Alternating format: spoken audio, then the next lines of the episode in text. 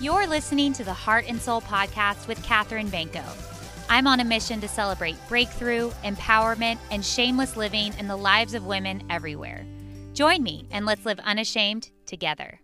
Hello, everybody. Welcome to episode 31 of season three of Heart and Soul. I am thrilled to be joined by Catherine Metzelaar.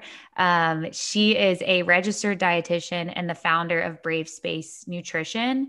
And she also is a certified intuitive eating counselor, which are, is a topic that we've definitely covered on the podcast. But I've been following her for some time on Instagram and really gotten a lot out of especially your reels uh, which we could oh. do a whole podcast on reels in general because I am so bad at them. But um, yeah, she's just really informative in like a really gracious way towards women about their bodies and about um, looking at food in a freeing way instead of something that can enslave us. So I just knew she would be the perfect guest for Heart and Soul. So thank you so much, Catherine, another Catherine, for joining me today.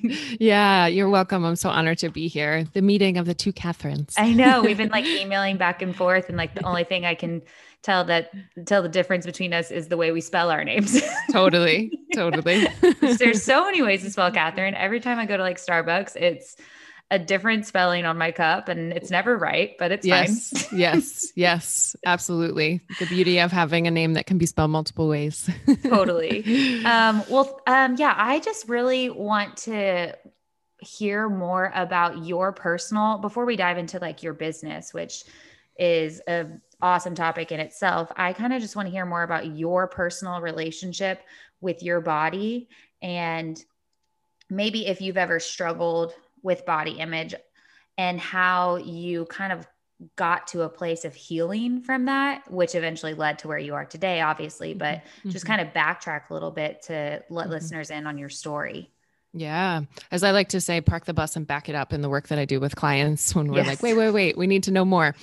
so I, I, actually think the two are interconnected and we'll get to the business part um, in, in a bit. But the whole reason why I ended up going to get my master's and study nutrition was because of my eating disorder. So we'll take, again, park the bus and back it up. Um, I grew up in a household um, when I was younger that I considered to be really food positive. My mom was really intentional about bringing variety of foods into the house, not having food rules. There was structure, there was meal times. Um, and I played sports as well. And so I like to think, especially in retrospect, that I was protected because of sports. And I know that that is not always the case. There are plenty of people they play sports and the opposite happens. They end up um, you know, being really inundated and saturated with diet culture and dieting as a way to control their body to enhance performance. But that was not the case. There was a lot of just encouragement of eating and eating lots and eating to fuel. Um, and so I think for a while I thought I was protected, which I was in in many ways. Um, and then in addition to that, you know, just in retrospect, realizing and understanding that despite the things that I experienced, I also hold uh, thin privilege. I had thin privilege back then. And so I was even more protected by lots of things and other privileges. Um, so really what happened was I went off to college, my body changed, I gained some weight. I was told that that was bad. And that's when I started my first diet. Um, and it was a diet that was incredibly restrictive. Um, uh, it was Atkins. And so I was eating, you know, almost very, little carbohydrates. That summer, I started engaging in purging behaviors. That continued. That stopped a little bit. That went back and forth between binging and then exercise purging, and that continued on and on. And as we know with disordered eating and eating disorders, they tend to kind of ebb and flow. And so there were periods of time, for example, like when I was um, uh, studying in a different country, where things things got better because I had support, because I had other people cooking for me.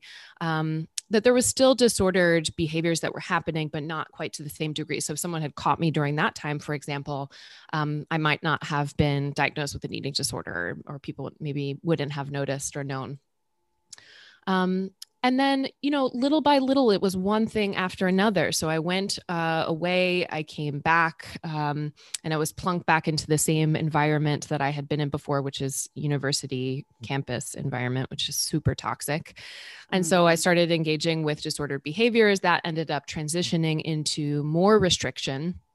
Um, i adopted a vegetarian lifestyle um, in the name of ethics and i which i get that there's nuance there. Um, and then that just continued on and on. And then that spiraled into what I'm now able to say, identify, and diagnose myself because I'm a clinician now. Um, at, with orthorexia. So my behaviors got more and more restrictive. And it kind of coincided with this shift in our culture and definitely on the internet with this hyper obsession with health and wellness and so I started reading more and cutting out more foods and cutting out more food groups. And I became obsessed, obsessed mm-hmm. with mm. food, obsessed about the purity, quote unquote, purity of my body. Um, and because I was thinking about food all the time, which we know is a really common symptom of being hungry and not having enough nourishment, um, I just thought, well, this is what I'm meant to do. I'm so enthused by this. You know, all I want to do is talk about it. And simultaneously, because we exist in a culture where all of the behaviors, for example, with orthorexia are elevated, I was being praised for essentially the eating disorder. Um, and so people were coming to me for advice and guidance. And I was like, this is amazing. I'm considered mm-hmm. an expert and I'm not even an expert yet. So I just thought, well, you know what? I, the, I just need my credentials. That's it. I'm going to go to school. I'm going to get my credentials and I'm going to teach people to eat the way that I eat. So at this time, when you decide to go to school, you are still in the thick of disordered eating. Yeah. Oh my gosh. Yeah. Fully in my eating disorder yeah. at the time. Absolutely. And no one blinked an eye. There was no one at any point that was like, hey, I'm concerned about you, or you know, food is taking up a lot of headspace or movement, exercise is taking up a lot of headspace. Can we talk about that? Or I'm I'm seeing that this is kind of your only thing that you're interested in or that you've got going on. Uh, but that that didn't that didn't happen. And I think that there's a lot of reasons. One is the aforementioned because those behave oftentimes in many eating disorders, not all of them, uh, the behaviors that we engage in are promoted in this culture, right? Like food restriction, like certain um, exclusion of food groups and inclusion of other food groups, uh, certain exercise behaviors, etc. But also because um, uh, there's a lot of stigma around eating disorders and quote unquote what eating disorders look like. And so, because I didn't fit the picture of what the media presents as what eating disorders look like, which tend to be very in a very very thin body. Um, they're able-bodied, they're usually cisgendered, white, etc. Um, while I meet some of those, I didn't meet the very very thin part, despite you know holding thin privilege, and so people just thought, oh well, she's just healthy. Yeah, that's really important to note too. Is a lot of times someone is struggling with an eating disorder, but it might not look how the media has portrayed on the outside. You have to be bone thin, your ribs have to be popping out, you have to look frail. In fact, most people who I know who have had eating disorders, it's been the opposite. And they can almost fly by undiscovered because of that. And I think it's really important to kind of smash that status quo of what an eating disorder quote unquote should or shouldn't look like. Because yeah. if it's disordered in your mind then it's an eating disorder you know? 100% 100% and you know it um it is a is a real indication of um how things need to change culturally, right? And we could we get into that in so many different ways. Um, but one of them is really, like you said, smashing this uh, bias or assumption that the, the culture and media keeps uh, perpetuating. Because, as you said, there's actually only a small percentage of people that present as being in very thin bodies um, that that have eating disorders. We know that eating disorders come in all different sizes and that we can't tell by looking at someone what kind of eating disorder they have that there there is um, anorexia exists in people in large bodies and small bodies bulimia exists in people in all size bodies orthorexia other specified feeding and eating disorder right? We could go on and on that there's no um, body size that um, represents what a quote unquote eating disorder should look like or does look like Yeah, I also think it's really important to note, and I you you mentioned this um, back in the beginning of your story that there's very blurred lines between um, labeling it as a certain eating disorder, like anorexic or bulimic or orthorexic. And I know that with my personal story, it was very blurry. And because it was blurry, I almost used that as like a mechanism to justify that I didn't have an eating disorder because it went from restricting to binging the next day to the next week over exercising. Um, and so I was like, well, it's so blurry that it can't be an eating disorder. You know, it's just the way I live my life. and I didn't see it as disordered because I could hide it with the next thing. So that blurred line thing is really important to note if you are, listening and you kind of dabble in all areas and are justifying that as well I don't have a technic technical eating disorder it, you do i hate to break it to you but you do mm-hmm. have disordered eating mm-hmm. and it just it presents itself in various ways Mm-hmm. Yeah, totally. It's such a good point.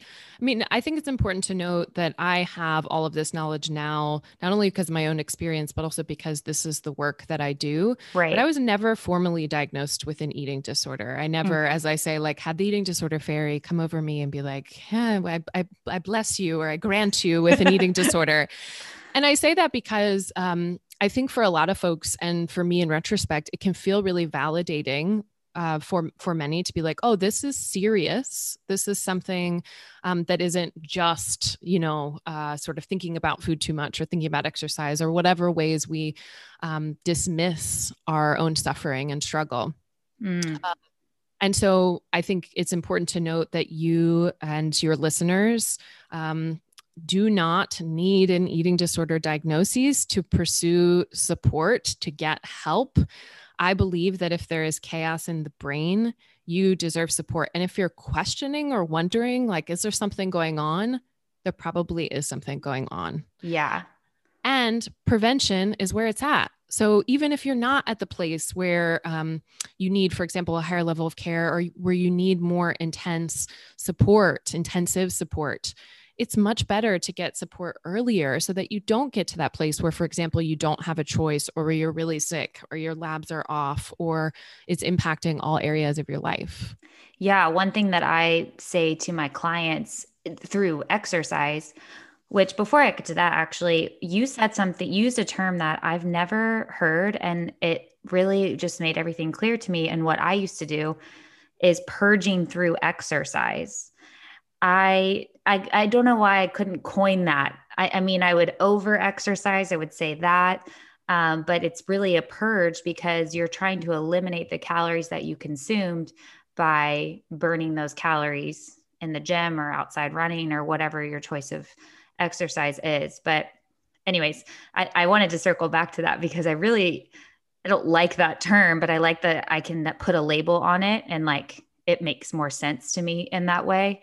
Mm-hmm. Um, but yeah, with with exercise, I I always tell my clients like as I'm coaching them that the reason I am kind of coaching them in this way it's not just for for them to experience movement in a joyful way, but also for them to not have to get to the place of rock bottom like I did in order to find freedom.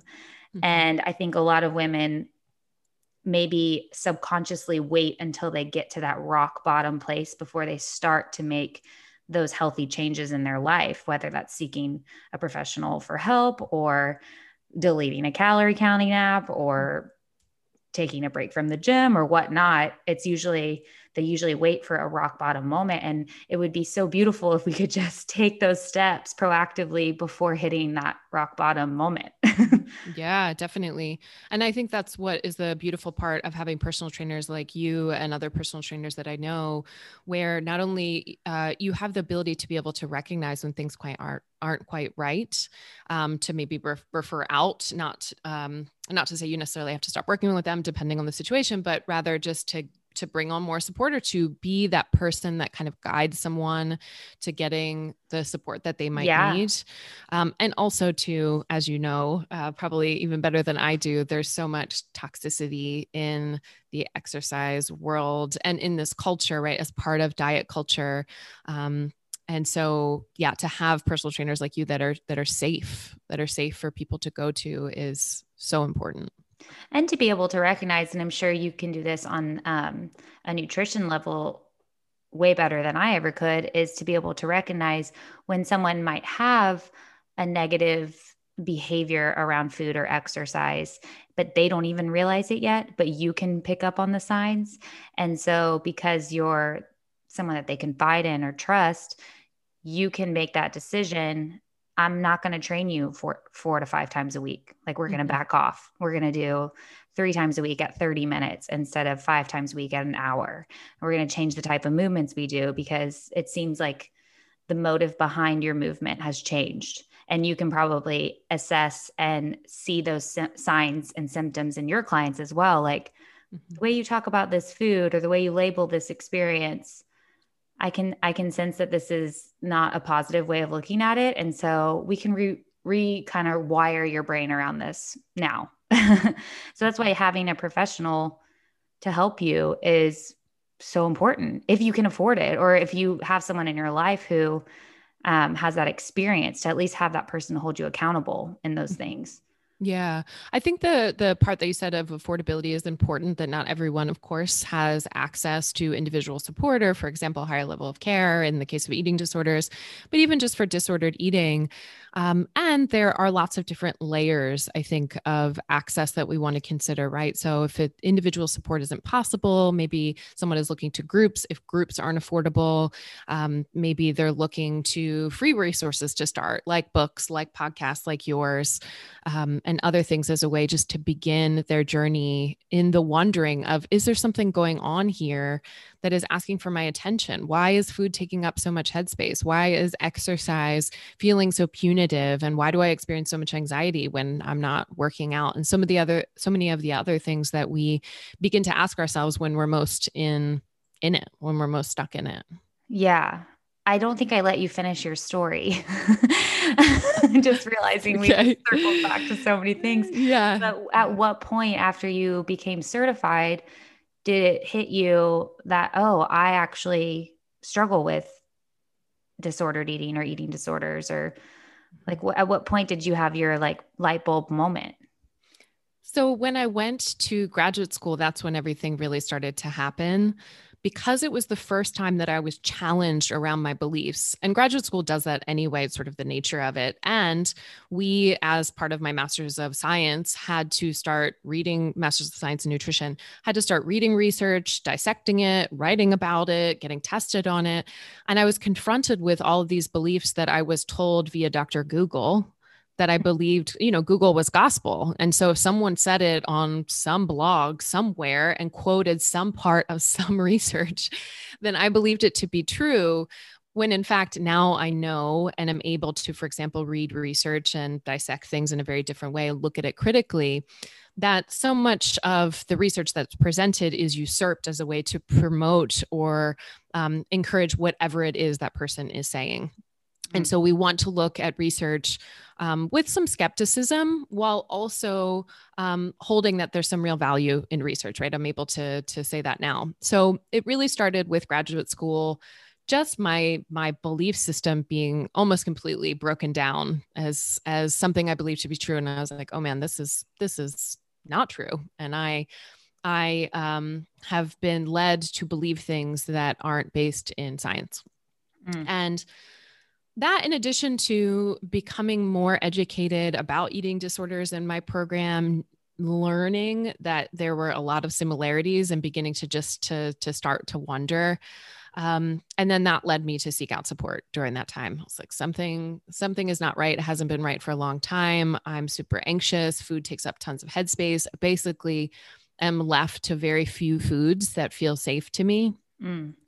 And so that began my journey of getting support from a therapist, uh, from a dietitian for some time, and then just continuing my therapy. I do think that in retrospect, I wish I would have maybe done it a little bit more intensely because it definitely prolonged things. I don't know if I'd recommend doing it the way that I did it, but this is my this is my journey and this is this is where I ended up. Yeah, absolutely. Um, that foods that feel safe to me, that concept really stuck out to me. It's something that you actually posted a reel on this recently about labeling foods as quote unquote bad or quote unquote good, which I did for so many years. Um, I mean, I really think even after I had been through, well, I feel like I'm always recovering, but even I had been through the, after I'd been through the intensive recovery aspect of my eating disorder, I still had like this idea in my head that this is bad, this is good. Uh, even if it was just like a very, you know, light label I put on things. And my husband and I were actually talking the other day about um, how I used to be, and he used to be as well, so scared of carbs. Um, you, you know, we hear from the media. carbs are bad carbs are the enemy um, cut carbs out and you'll lose weight. And i found i was a i was a really big runner. I still love to run and it's definitely like my therapeutic form of exercise. Not as long but i used to run long distance and i would not eat carbs. And i was i was using so much energy that i didn't have stored up. And then it flipped for me. I started eating carbs because, you know, through recovery, I became less scared of that. And I found I felt stronger. I could run longer. I mean, it was like, duh, you know, carbs are energy.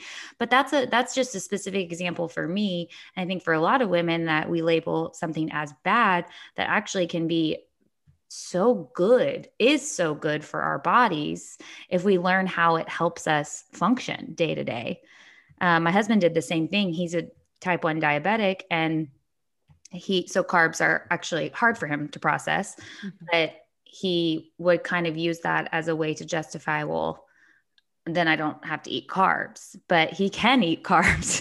he can eat them in different ways, or he can use his insulin. And he now is um, in this, he's in the best like mental and physical state of his life because he has he is way less afraid of of food hindering his performance in the gym or hindering his performance just in the day to day with his diabetes because he's learned that it actually can be a tool for him instead of this weapon against him. Um, so, can you kind of, sorry, that was long winded, but that's just my personal experience. Can you kind of speak into labeling foods as good and bad and what that does to our like actual brain, like how we process that? yeah. So, um, labeling foods as good and bad. First, I want to acknowledge that this is a really common experience for those that are listening. How could we not label things as good and bad, healthy and not healthy, clean and the opposing, you know, would be dirty? Mm-hmm. Um, considering the culture that we exist in. This is how we're taught to label foods. In fact, it usually starts at a very young age with our parents, caregivers, adults around us saying, don't eat that. That's bad for you. Eat more of this. That's good for you. That's not healthy. That is healthy. And parents are doing the best that they can. It's usually operating from a place of care and love. And the important thing here is that as young children, we cannot distinguish the difference between this is a quote unquote bad food, as the adult is saying, from if I eat this food, I'm a bad person. Mm. Cognitively and developmentally, uh, we are not at the place to be able to distinguish that. So, considering we get those messages over and over, I don't know, millions of times growing up, and then that carries over into adulthood, when we're eating foods that we label, for example, as bad, not only does this induce a stress response, right, an anxious feeling, a fear of what is this going to do to my body, that does have harmful health impacts. Um, it also induces a feeling for many of not only guilt of doing something wrong, but also shame. There's something wrong with me which is a really crappy cycle to be caught in because that mm-hmm. means that every time you're eating foods that are deemed bad, you're feeling like there's something wrong with your character as mm. a human when when there's no place for morality with food. And in fact, it's incredibly oversimplified to define foods as good and bad because as you said there's also all kinds of things that impact these definitions. We know that it's a ever changing um, target that we uh, can't hit right? So for example you mentioned carbohydrates. I'm thinking if we were talking uh, 20 years ago we would probably be talking about fats right? Because of the um, time periods where fats were demonized. And not to say that that isn't still there, kind of, but um, so much of it shifted to the de- demonization of carbohydrates where it wasn't like that before. Right. So it's it's not defined. It's an ambiguous definition, and it tends to impact our relationship with food, our relationship with ourselves, really negatively. Mm-hmm. And disconnects us right when we're labeling something labeling foods as good and bad I think the question that's left for me is like, well, what are, do you like the food? Do you not like the food? How does it make you feel? Right. It, it's, it's a really unhelpful way of labeling food. Mm-hmm. Mm-hmm. And I, I love that you touched on the shame part because if you hear that something is bad, then when you do have that experience, and this was me so many times, I mean, I'm just thinking of like being with being at a girls' night and everyone wants to order a pizza. Mm-hmm. And that experience now, because of the shame I've built up in my head around pizza, has become a bad experience when an experience with your girlfriends where you're laughing and enjoying you know girl talk should be a good experience but the food made it feel bad and wrong to me so yes. it, it goes so much deeper than just eating a food it goes into your mind it trickles into your experiences in life um, it takes away enjoyment from experiences in life and i think removing those labels can really produce a lot of freedom for you outside of even just the kitchen Absolutely. I say all the time that a really helpful and powerful first step is paying attention to the language that you're using. Yeah. Because the language that we use impacts so much of how we move through this world. And in particular, when we're talking about foods, the way that we label foods. And what you said is such an important point, which is when food is and food groups or certain kinds of foods are demonized and we eat them it takes up so much headspace. So mm-hmm. we're not mm-hmm. actually able to participate in this one very short life that we have. And I think it's easy to dismiss that uh, to say, oh, well, it's just a hang out with friends or quote unquote health is more important, right? There's all kinds of ways that we could probably dismiss um, this, this, the, the, what some describe as a sacrifice, right? Mm-hmm. In the name of um, a certain kind of body or uh, in the name of health.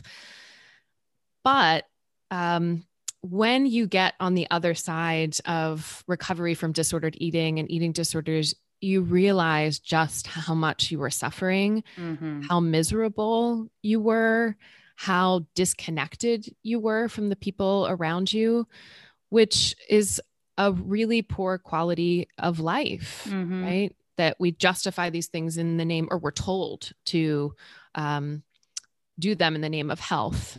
And yet, when we look back, it's like, oh, well, actually, I, I was really quite unhealthy and unable yeah. to participate in my life. And it strips you from an experience. Like i'm thinking personally for me i had the opportunity to travel europe with three of my best friends for three weeks. And during that time i was still s- struggling. And I, when i think about that trip it's hard for me to think about the amazing memories we built in this beautiful country because i think of the things I was hiding, the routes I was mapping out in the town that I could sneak out early and go run in the morning, the um, laxatives I was packing in my purse so that I could have one before we would eat a big meal, knowing it would be out of my system later. I mean, it's sad that I have those memories associated with a trip that should be like a once in a lifetime experience, you know, and it's stripped, it's stripped of that now. That little joy that you could have experienced had your mind just felt free. I lived in Europe for years and traveled as well. And I often reflect very similarly to you, but some differences that I remember one time going back to visit. I lived in Italy and I lived in Spain, but I also traveled to different places. And I remember one of the trips I was going back to Italy, I packed a whole separate suitcase full of foods that mm. were safe to me. And the not only is that like a painful memory or just a tragic memory, but it's also absurd. Like I'm able to say that again in retrospect. To going to a country, both going to and living in a country that is abundant with some of the most beautiful, incredible food in the world. And here I was in my eating disorder, packing a whole separate suitcase full of food. And I feel so similarly to you that I was most in my eating disorder when um, I was living, in, in this case, in Italy. And so I wasn't able to experience the culture and the food and the ease of existence, not to mention the other countries that I was in, which is a real bummer. It's tragic, yeah. you know, how yeah. much how much life disordered eating and eating disorders take from you. Mm-hmm. Yeah, I I can totally relate to that. I mean, first of all, Italy has just the best food of all time. and thankfully, I had the opportunity to go back to Europe when my husband and I were dating with his family and I would I had felt free from those restrictions and I got to experience a week in in that country and enjoying it. So I got to see the difference and and hindsight's 2020, right? And look back on the years before when I was in this same country and it was a totally different experience for me because I didn't allow myself to live freely and eat the good food and enjoy all that Europe had to offer. And that goes for something as simple as a pizza night with girlfriends too. Those are memories that you don't you don't get back and if your mind is flooded or clouded with um, these negative thoughts or shame spirals, then you don't have that memory as a joyful one when your friends do, you know?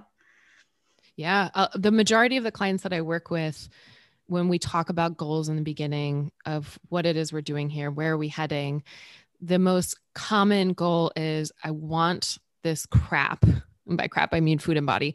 Um, and in this case, food to take up less headspace. Yeah. I'm so tired of it taking up so much headspace. And I think sometimes it's difficult to say, well, what would you do if you had that headspace back? Or what kinds of things are you missing out on? Because when you're in it, it's incredibly normalized for you. You don't know a different way of living and existing. That right. I think you know, and, and let me know if this doesn't resonate with you, but I think I most certainly am able to say now on the other side of it, the kinds of things I was missing out on, or the kinds of things that I'm able to access and do that I could not have identified before. And I yes. think that that is an important part of the process, right? Like as we heal, as we become renourished, as we eat consistently, challenge food rules, challenge our relationship to exercise and on and on. And as we get more headspace, that's when we're able to see, oh my goodness. Okay. Yeah. You're able to see it more clearly. In those moments, I was so preoccupied with the way I looked or, or what I ate that that felt like the most important thing, not the experience. But now looking back, I'm like, man, I really didn't enjoy ages 22 to 25. and that's sad. Those are some great ages in life, you know?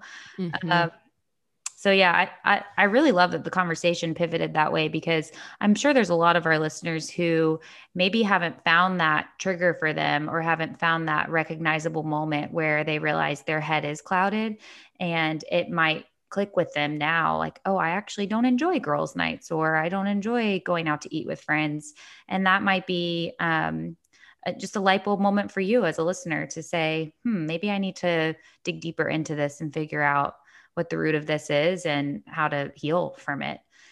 Um, what reminders can you give our listeners when for when they have bad body image days? Because we all have them you know we all have have days where we don't necessarily love the skin that you're in. And something I'm learning is the difference between loving and accepting your body. Um, but yeah, what what are some reminders or some truths you can give our listeners for when they have those bad body image days? I'm so excited that you brought body image up. If if your listeners could see it, I am definitely smiling thinking about this. And not because it's not a challenging topic, just because I'm really passionate about it and there's so much to say. So I love what you started with learning the differences differences between, for example, what is presented as body love or body positivity and something like body acceptance. So when I have conversations about shifting or changing our relationship with our body, I often talk about the scaffolding that needs to take place. Similarly to when we're building a building, right? The scaffolding that's on the outside, that that helps us then add layers to it as we um, address the scaffolding or build the scaffolding, if you will. And so body acceptance most certainly is part of that, but that tends to be one that's um, a little bit later, hard for people to say, okay, I accept my body just as it is. And the offering is that there's so many other things on that scaffolding, which is um, body appreciation, right? What some call body neutrality, which sometimes are interchangeable. So appreciating our body and its parts for what it does for us, which doesn't mean that we need to like it, doesn't mean mm. we need to love it. And in fact, there's some um, arguments that body love is just another way of objectification or self objectification, which is also an important part of body image when we're talking about it. That there's this expectation that you need to love your body or that your body is beautiful just as it is. And it's like, why does your body need to be beautiful? Right? That's just let's let's move away from that. And looping back to your point in terms of tips on what to do when you have a body, bad body image day. First, let's normalize the experience of having a bad body image day. The mm-hmm. expectation is not that you like your body or love your body. You are going to have hard body image days. And in fact, even when you've done a lot of work, like I have, and maybe you have as well, on shifting and changing your relationship with your body, it doesn't mean that I love my body or I look at my body every day and I'm like, yes, let's yeah. do the damn thing. that it's really about building our capacity to tolerate discomfort mm. without uh, reacting to that by engaging in behaviors that are, are harmful for our body. So, for example, a really common thing when we're having a bad body image day or bad uh, negative body image day is to engage in restrictive eating behaviors or to plan out the next diet or restriction this often is a way to feel a temporary sense of uh, control, even though it's not lasting, which makes sense in the context of having a hard or bad body image day. I feel out of control. I don't like my body, or I hate my body, or I feel disgust around it. So I want to engage with something that either um, temporarily gives me a sense that my anxiety is decreased or makes me feel a sense of control, even though it's temporary, which both can be happening simultaneously. So the first tip is to not do that to not plan out the next diet, to not engage in restrictive eating behaviors because it doesn't resolve anything right. and only keeps us stuck in the cycle of more restriction uh, which is unsustainable which then leads to usually binging which then leads to more shame which then leads to you know and we just keep getting stuck in that cycle. Yeah. So that's the first tip. The second tip is if you um, are able to engage in tools that soothe your nervous system. When we are having a bad body image day, it usually means or is an indication of something else that's going on. Mm. Qu- questions I often ask people when they have negative body image thoughts are two things. One, what is the story you're telling yourself about this? Yeah. And and or two, what could this be distracting you from? Which sometimes is a hard thing to distill down and I'll walk clients through that in session. But usually, when we distill it down and um, kind of walk our way through it, it usually leads to fear fear of not getting love, not getting connection, not getting success, not getting uh, the things that someone values most or is important to them in their life. So, knowing that we're feeling anxious, knowing that we're feeling fear when we're having a bad body image day, we want to do the best that we can to engage with techniques that we might have to soothe our nervous system. That might mean going on gentle walks, connecting with a safe other. That could be a partner, a friend, a community. It might mean um, really engaging your senses by, you know, using essential oils or certain lotions.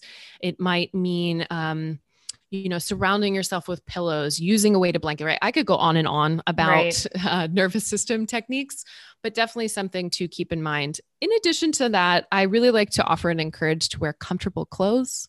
Yes. Yes. Right? that there's nothing like wearing uncomfortable, tight clothes on a bad body image day that will draw even more attention to the parts of yourself that you're really feeling agitated by or irritated by. Yes.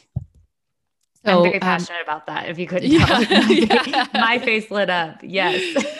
yeah. Yeah. Why punish yourself by putting yourself into tight clothing, in particular on days that you're having a bad body image day? And I think the other thing is uh, to remind yourself that it is temporary, it's going to pass. And this is where I think the support of some kind of community is really helpful so that you can, whether it be a support group um, or a group online, or maybe even a friend or partner where you can just say, hey, I'm having a really hard time today and I just want to talk about it. I don't need resolution. Yes. And they can support you through it without offering some kind of solution to to fix fix things because that's also the temptation. Well, there's something wrong with my body. I don't like the way it looks, so I'm going to fix it. When in fact, shifting your relationship with your body is less about fixing and more about being with. Yeah.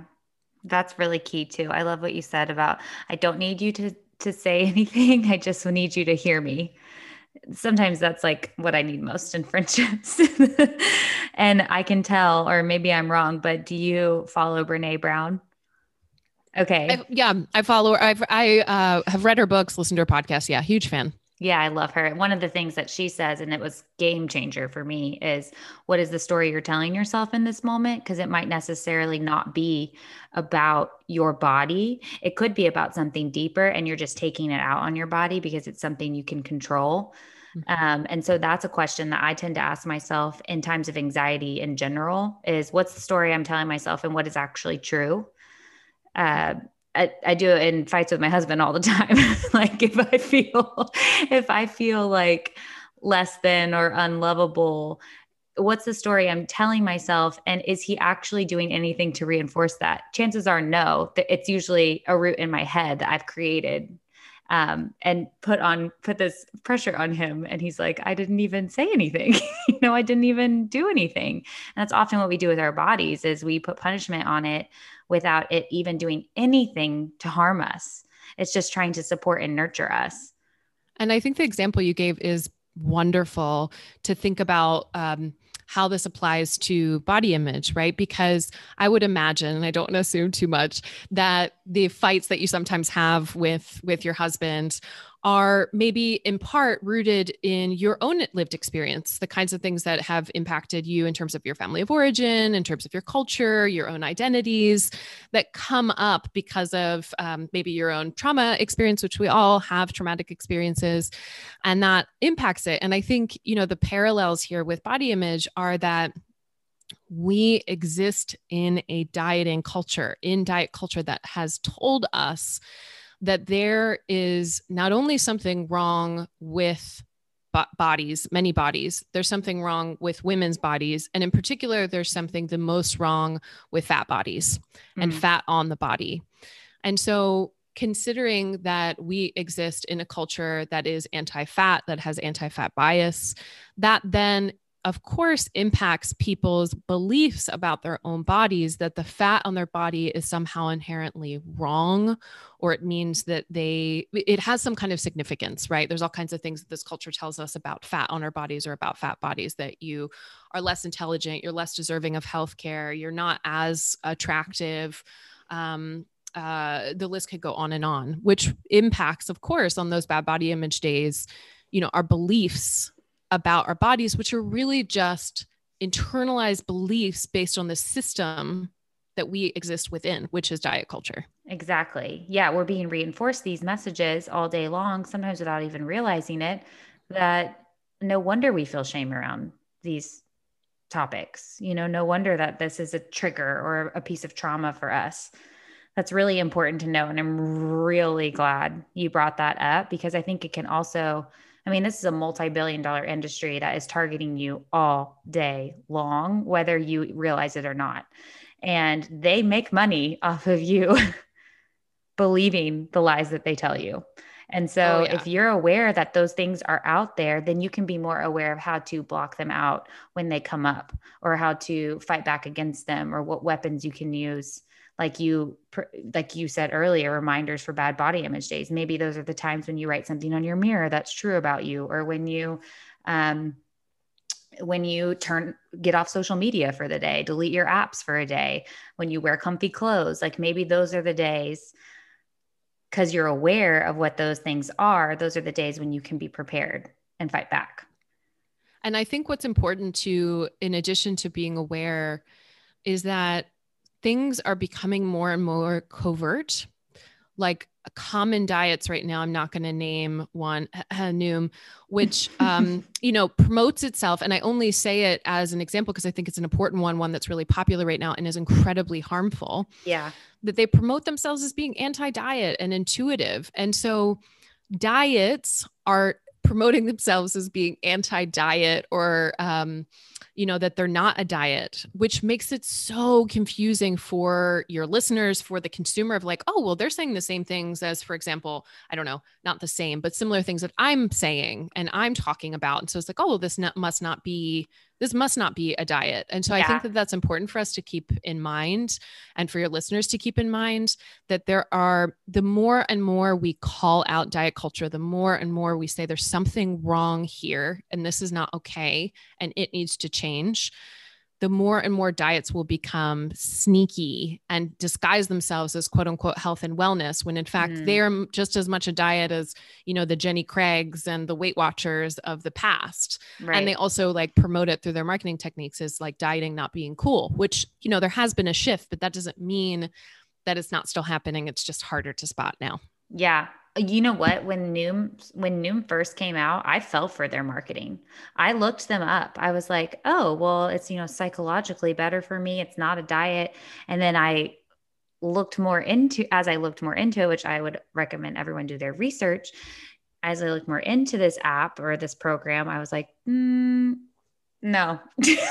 Like there are so many things that pop up here that turn my sirens on for that this is not okay um, at least for me to consume or for anyone to consume um, in the state that I'm in or the, the story that I have. So I think I'm really glad you brought that up as an eating disorder professional, I do not recommend any go anyone go on that diet. It's incredibly restrictive. The amount of energy or what some call calories that it's recommended is enough for uh, a toddler. It's um, there's no eating disorder screening. Highly recommend that people stay away from it. This yeah, is- that's something that's really important to note too. Is the amount of calories that is often marketed to us as women, especially, is you know 12 to 1500 calories a day. Mm-hmm. And that mm-hmm. is what a toddler is recommended to eat. And we are not toddlers, we are adults, we are women. Mm-hmm. Um, and we have much more to get through in the day. So we need more sustenance and we need more energy. And I, I felt a victim to that for three years, the 1200 calorie a day thing. I didn't go over it. In fact, I tried to go under it. Um, and that if that's something that you're doing and you're listening and you are logging your calories and you are trying to get under this goal of 12 to 1500 dollars because or 1500 dollars 1500 calories because that's what the media has said stop. We're here to tell you that's not true. Not true at all. So yeah. Mm. I, no. I don't know. I felt like that was really like i needed to say that because that's something that i fell victim to for so long well, and so many people do. I how, how could we not, right? The right. calories are constantly talked about and we're told that this is the only way that we can engage with food, that it yeah. is not only the only way, but that it's something that we need to be doing in order to quote unquote control our intake, and that there's a right amount of calories that you should be eating daily. When in fact, while we can, for example, estimate ranges for people, we know that our energy needs first of all, as you mentioned, are much, much higher as grown women uh, than what is recommended by many diets. Um, and also, we know that our energy needs change each day based on all kinds of things that are really hard to predict, yes. right? It depends on, you know, for example, some injury, sickness, amount of exercise or movement, um, amount of sleep, mm-hmm. and on and mm-hmm. on and on there's also so much, and this is, I think, a really important part of thinking about energy or what some call calories as being a really positive thing. I really want to to shift the way that we see calories as yeah. being something really good and really positive and think and, and something that we really want more of. Um, that there is so much that your body is doing, even at rest, that requires so much energy. Yes we think that it's just about oh well we um you know we we moved more so therefore we need to to eat enough or something along those lines. When in fact um, our body needs energy for lung function kidney function temperature regulation and on and on and on that that it needs enough energy just when it's laying down. And think about all the other things that our brain does the ways in which we move us having this conversation right now yes. um, that we need energy. We need calories from food to sustain ourselves and our body so that our body doesn't start using itself in order to fuel um, our body which is what happens when we don't get enough nourish- nourishment from food. When we're not eating enough food we start to get bone degradation which is a really common outcome right? So we you know that impacts us long term um, starts to break down muscle um, and on and on and period, on you can't sleep at night. It's mm-hmm. it goes on and on. You're so right. I'm so glad you brought that up. Like i love the idea of substituting the word calories for energy. Like just get rid of that word. Get rid of that word. It's energy. It's energy that your body needs regardless of whether you worked out that day or not.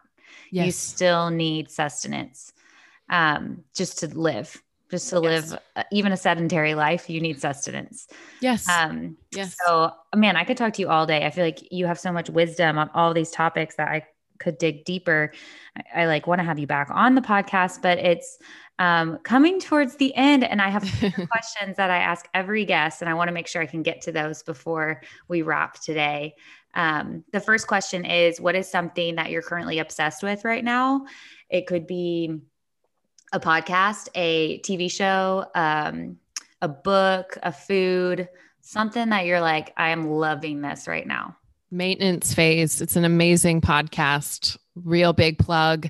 Um, they are two uh, journalists, reporters that talk all about. Um, health fads and diets but really they've they're it's both informative and funny they've got great humor um, and there's this really great banter but you learn a ton from it. And so i am just loving maintenance phase. Every time uh, a new podcast episode comes up I'm like listen listen listen. I'm definitely going to subscribe to that. I'm i love podcasts. So and, and and we talked earlier about not being able to afford certain services. And if you can't podcasts are a great way. There is now so much information out there that can really teach you things in a free way um, and and help you rewrite the narrative in your mind. And so, yeah, podcast for sure. That's awesome. Um, the second question is, what is something that you're looking forward to in the rest of 2021? Time off. Really? I, yeah, just a few weeks, which is, you know, we, we all need it. I have realized, which I think has been a common experience for many people, including myself, that because of the pandemic, it just, there wasn't a lot of time off. There weren't these naturally, um, natural breaks that tend to happen when we're living our life differently. And so, um, I'm taking a few weeks off. I'm going to a friend's wedding on the East Coast in Vermont and just going to kind of travel around with my partner. And I'm feeling really stoked about that. That's amazing. That is yeah. so good. Uh, especially when you're a business owner and you are always on the clock.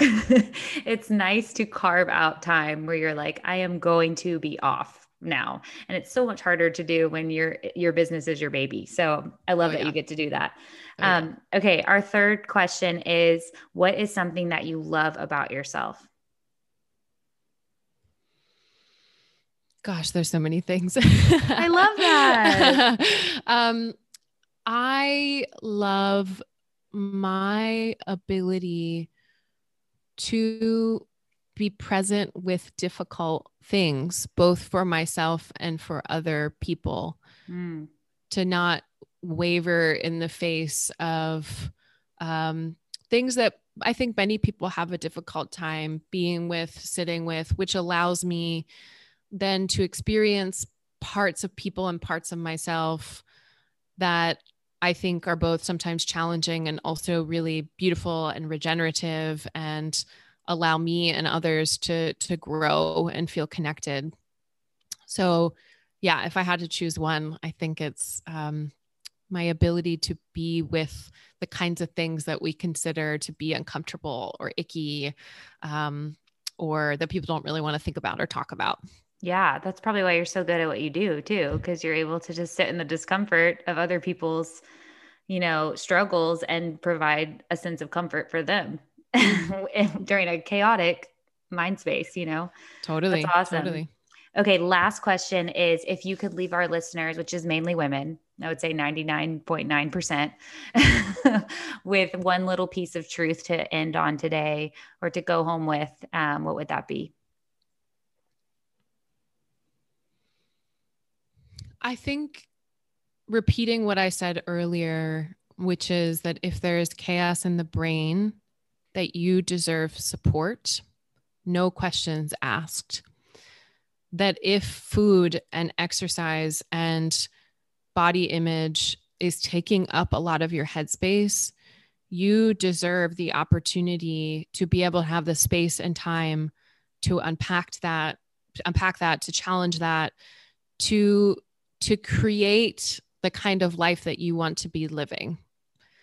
Yeah. No questions asked. And what I would encourage people to do or your listeners is to reach out to people right to to just have them have, have a chat with them see what they think um, see what their input is because by talking to a professional you'll be able to get some more insight because so many of the people for example that i work with will come in and say oh this isn't really a big deal or I don't think this is disordered eating and I'm able to, you know, diagnose them with an eating disorder not that long after we start talking. So right.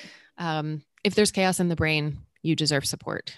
That is so good. And something that hasn't been said. Uh, and so I love that you had an original thought for the end. That's awesome. We didn't even get to touch on I, that's how good the conversation was. We didn't even touch on your business, Brave Space Nutrition, but um, you offer support virtually. Is that correct?